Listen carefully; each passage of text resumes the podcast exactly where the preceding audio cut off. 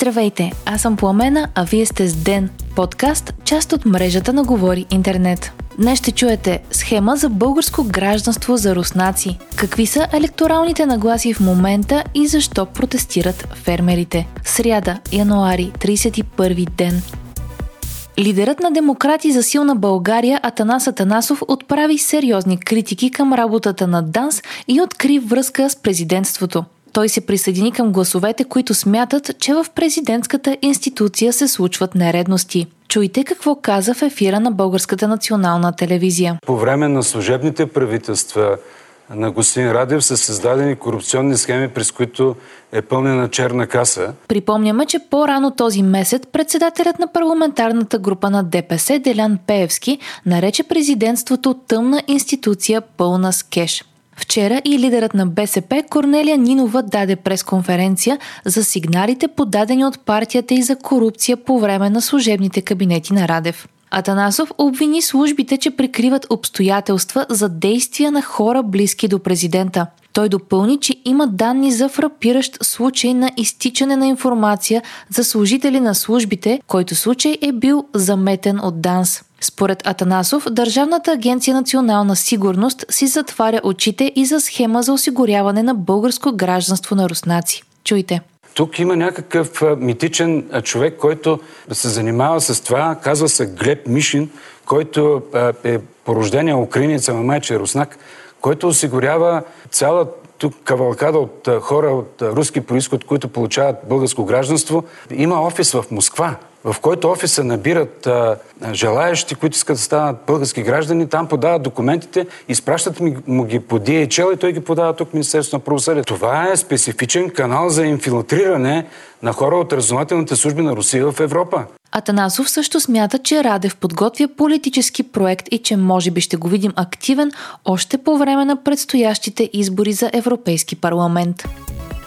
Няма очаквания за големи промени след ротацията между Денков и Габриел, показват данните от ново проучване на тренд. Едва 15% от участвалите оценяват работата на парламента положително. Малко по-висока е подкрепата към кабинета 22%. Президентът Румен Радев получава положителна оценка от 36% от допитаните в проучването. Няма голяма промяна в подкрепата за основните политически формации. ГЕРБ СДС запазва първото място с 25% одобрение, следвана от продължаваме промяната Демократична България с 18%. Възраждане и ДПС имат подкрепата на около 14% от гласоподавателите. БСП е на пето място с под 10%, а има такъв народ е малко над бариерата за влизане в парламента с 4.8%.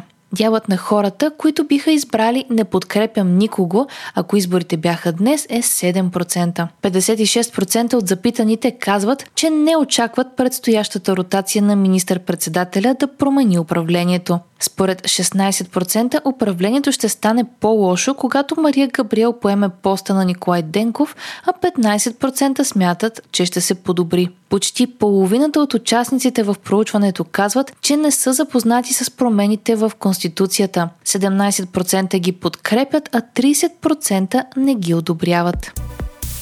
Протести на фермери разтърсват Централна и Западна Европа вече повече от две седмици. Недоволството им е срещу ниските изкупни цени, екологичните политики на Европейския съюз, нелоялната конкуренция от ефтин внос и увеличаващите се производствени разходи.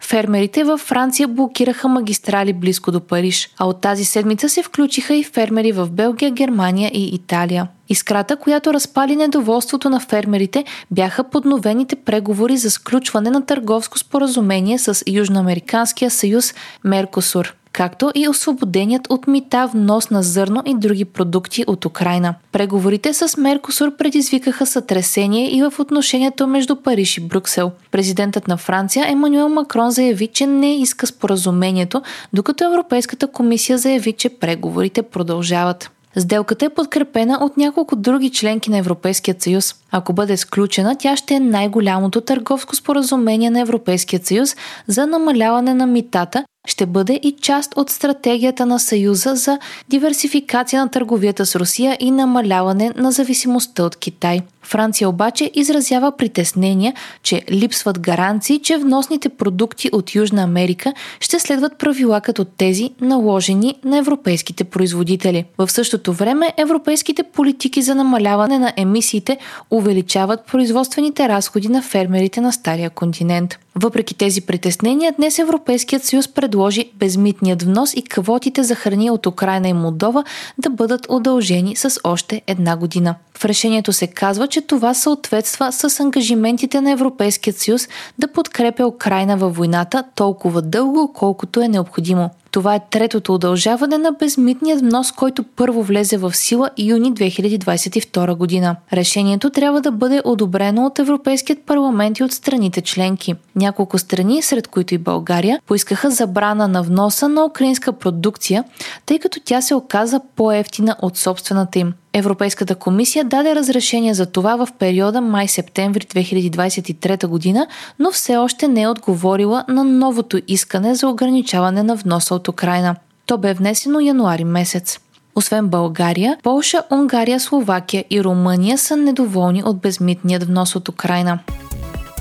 Вие слушахте подкаста Ден, част от мрежата на Говори Интернет. Епизодът подготвих аз, Пламена Крумова Петкова, а аудиомонтажа направи Антон Велев. Не изпускайте епизод на Ден, абонирайте се в Spotify, Apple iTunes или някое от другите подкаст приложения, които използвате.